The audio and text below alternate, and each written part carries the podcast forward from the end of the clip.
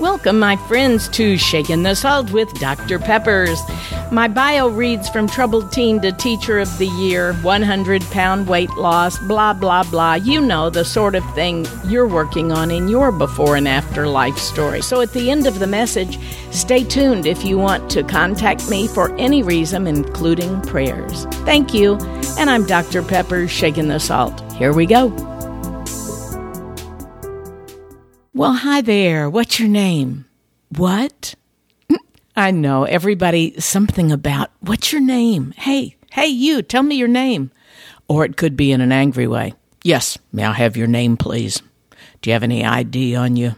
There is something about our name, our moniker, so to speak, but we didn't get to choose it. Some of you have. Some of you may have changed your name. Some of you may have chosen when you got married, ladies, to not change your name, your last name. But most of the time, our first name was given to us, as was the family into which we were born. And then if we got married, we changed it to the name of our husband. That's tradition. Well, when we say, What is your name? there is a great study after study that have been done that always say it's important to a person when they hear their name. If you meet somebody and you tell them your name and they tell you theirs, you may forget it. I'm the best at that. I often forget names because I don't recognize faces. I have a deficiency there where I seriously do have what is called a facial dysmorphia, where I cannot recognize people unless I have seen them over and over and over, unless there's something real distinguishing. Like with my husband, his handlebar mustache. Most people do not have handlebar mustaches. And I love it when we're walking along the street and somebody goes, Wow, I love your mustache. And I reach for my upper lip and say, Oh, can you see it? Anyway, back to names. When I was teaching, my students would often give some kind of acknowledgement when I first learned their name. Many could not believe that after the first day or the even the first week that I had remembered their name. And sometimes I would give them cute names like were takeoffs on their particular names, but I would do it because it also helped me to remember their names.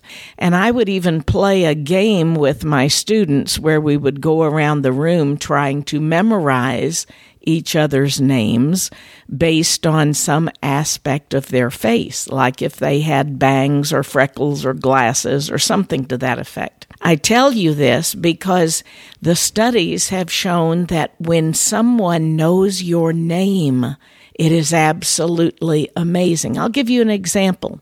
We had a big light up our downtown area last night here where we live in Florida. And my husband and I were walking around and we had some friends with us. And the chief of police was standing at the end of the street.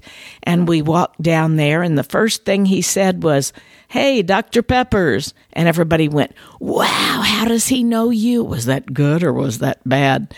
And what they didn't know is that he had been on our radio program. He had come in studio and sat with my husband and me, and he started to compliment us on how well we worked together with my husband running the board and doing the technical part and hooking up the microphones and making sure he was comfortable. And then coming in, and Bud does the news and the weather, and then I do the interviews and the whatever it is that we have people calling in for but he knew our name. What if you went to visit, say, Washington, D.C., and you just happened to run into a famous politician or a president or an ex president and they knew your name? Wow, that's pretty amazing, huh? And I know there are a lot of times I'll run into people, especially in St. Louis where I taught, and it may be someone that was one of my students 20, 30 years ago. And if I say, Hey, Mikey, and he goes, Wow, do you remember me, Peppers? Yes. And when someone remembers you, acknowledges you, learns and knows and uses your name, most of the time people say that is what really is a great incentive to know that someone liked them, that they cared about them, On the other hand, it seemed as if I knew the names easier and quicker of some of my students that weren't so good in class.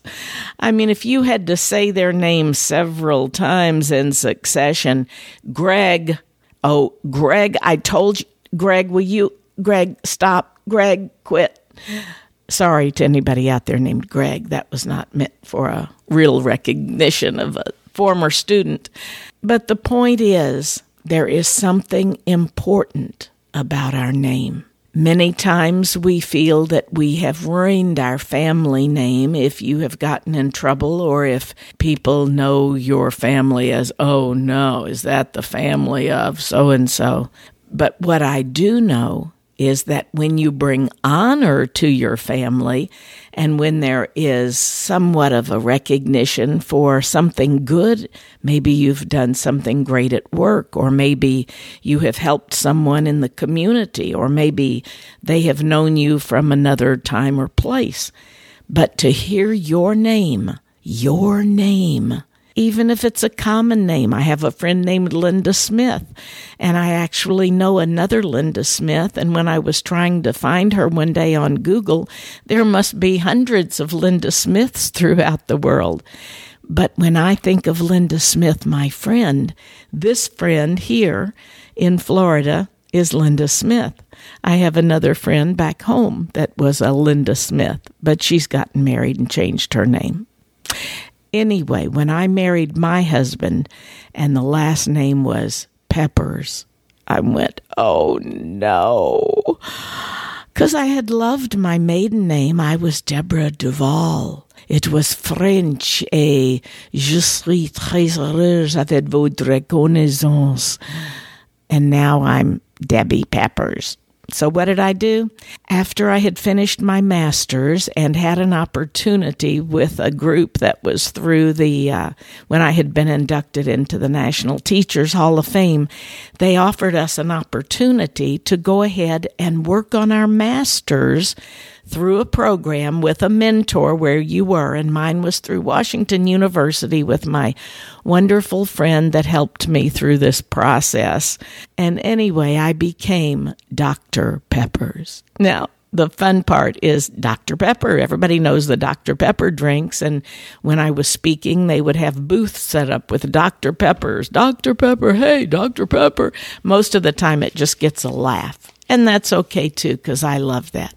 But in a name, part of your name is what makes you unique. And then there's something else that I know that there is a name that is greater than every other name. There is a name at which the demons shudder and they flee. They can't stand to be in his presence. It's in the name of this name that prayers are heard. You already know who I'm talking about, especially here at Christmas.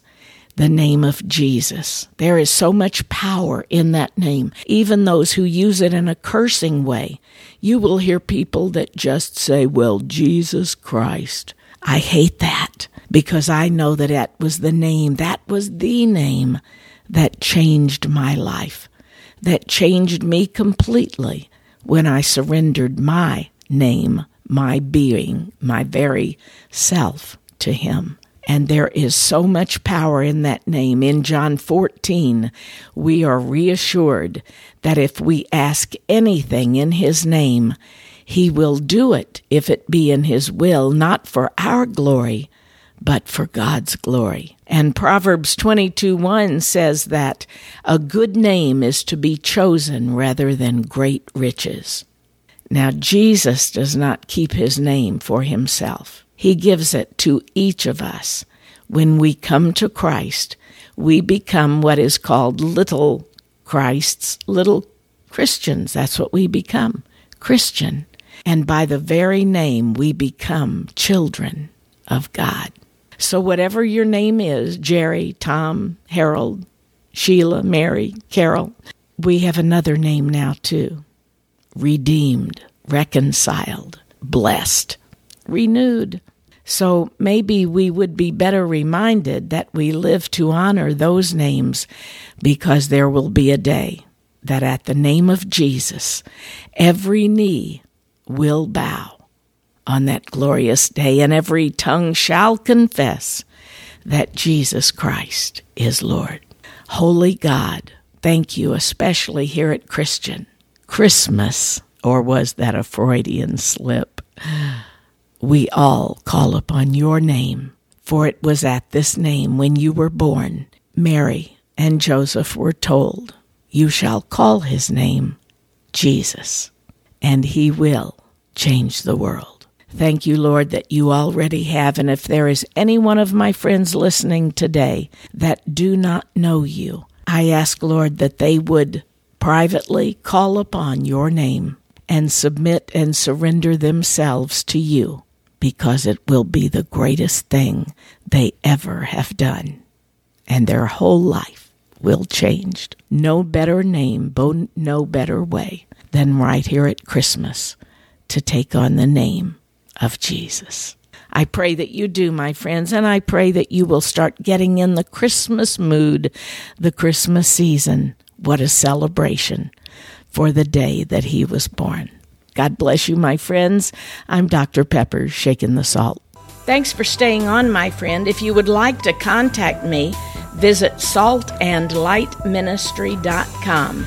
If you want to share your story with me, ask a question, have me come speak to your group, or maybe just request prayer. Once again, saltandlightministry.com. Thanks and God bless.